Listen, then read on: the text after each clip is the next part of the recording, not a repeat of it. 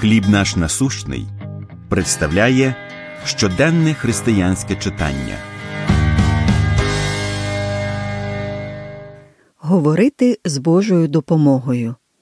Єзикіля 1.25 І розлягався голос з над небозводу, що над їхньою головою, і коли вони ставали, опадали їхні крила.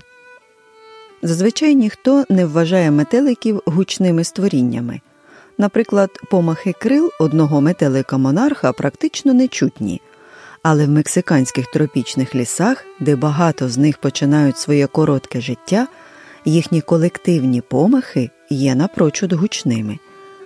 Коли мільйони метеликів монархів одночасно махають крилами, це звучить, наче бурхливий водоспад. Схожий опис міститься у Святому Письмі. У видінні пророк Єзикіїль побачив чотири крилаті істоти. Хоча їх було менше, ніж метеликів, він каже, що звук їхніх крил був як шум великої води. Коли створіння завмерли і опустили крила, Єзикіїль почув Божий голос, який закликав його говорити до ізраїльтян Божі слова. Єзекіїлю, як і іншим старозавітнім пророкам, було доручено говорити правду Божому народу. Сьогодні Господь просить нас усіх ділитися істиною про Його добрі діла в нашому житті з тими, кого Він нам посилає.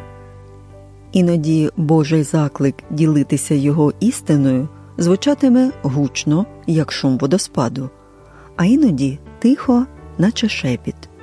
У будь-якому разі нам треба слухати, як це робив пророк Єзекіїль, з вухами, налаштованими на те, щоб почути, що Бог хоче, аби ми розказали іншим. Хто просить вас розповісти їм істину? Яким буде ваш відгук? Помолимось.